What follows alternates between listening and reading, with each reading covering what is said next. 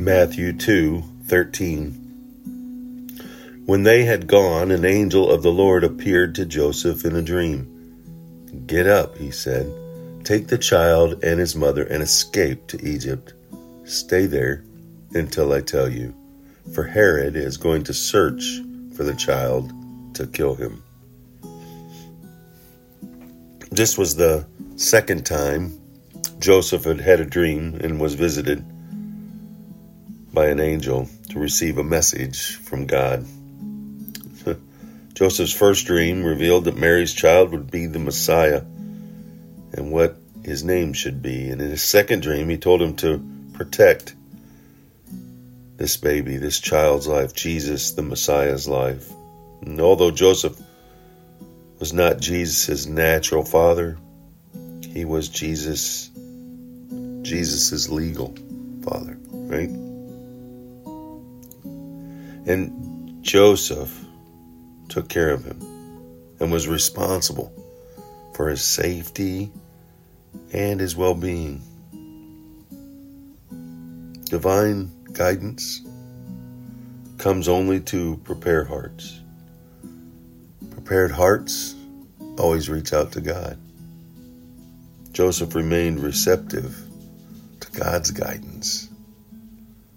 Are you receptive to his guidance? Are you prepared in your heart? Do you stay vertically focused in the trials and struggles?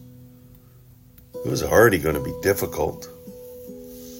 I mean, they had traveled, Mary had had the baby in a stable.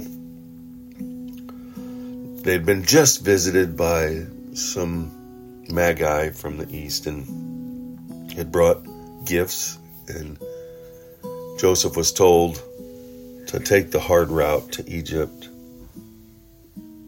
because Herod was jealous. Herod was going to find Jesus and kill him to it.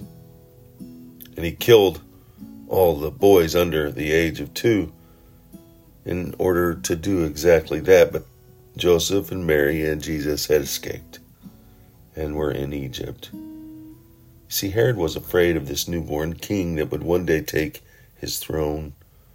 He completely misunderstood the reason for Jesus' coming.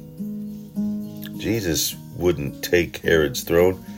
He wanted to be the he wanted to be the king of Herod's life.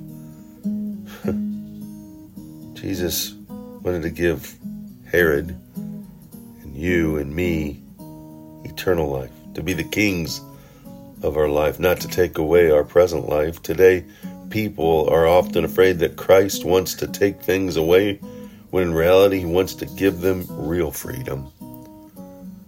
And in the process, that through that peace and joy, you may choose to give up what you've been striving for because maybe it hasn't been of Him. Don't fear Jesus. Give him the throne of your life. He did it. Let's do it.